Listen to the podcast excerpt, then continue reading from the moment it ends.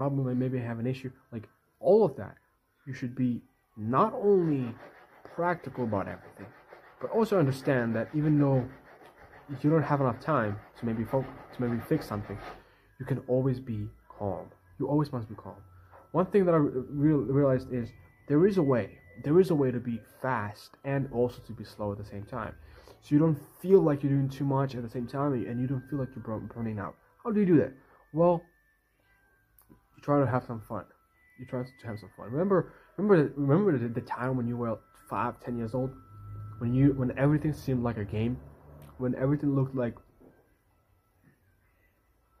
it was just a normal good game, and everything seemed like it was just a it was just a fun experience experience experience. Well, that's what I'm doing with my life is trying to see everything as if it's just temporarily, just temporary. And in that way, I don't have to stress about it.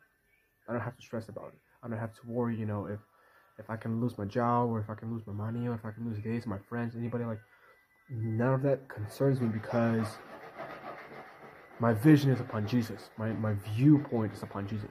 My knowledge, my awareness about the fact this is where I'm going. This is where I'm going. I'm going on this narrow path.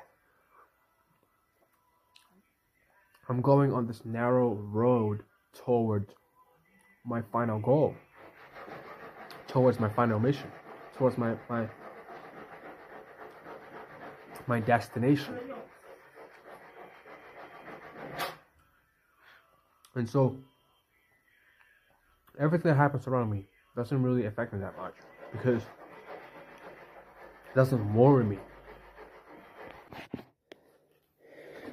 And I've changed the location. I've changed the location, boys, because now I'm inside because it's cold. It's really, really, really cold outside. So here I am, everybody. Here I am. So back to what, to what I was talking about. Back back to what I was trying to explain. Last year I had a lot of time to think. I had a lot of time to um, to overlook my life, to see where am I going, what am I pursuing, what am I chasing whom do I, do I want to be? Do I want to complain all the time? Do I want to do I want to cry all the time? Do I want to feel sorry for me, for my life, for where I am, for what's happening, for what didn't happen?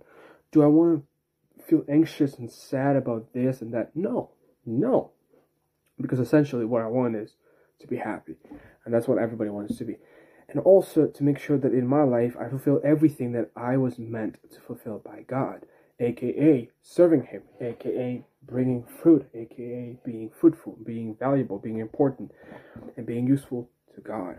And so that's where you know that, that's where TikTok comes in, that's where YouTube comes in, and that's where my my daily battle comes in. And this is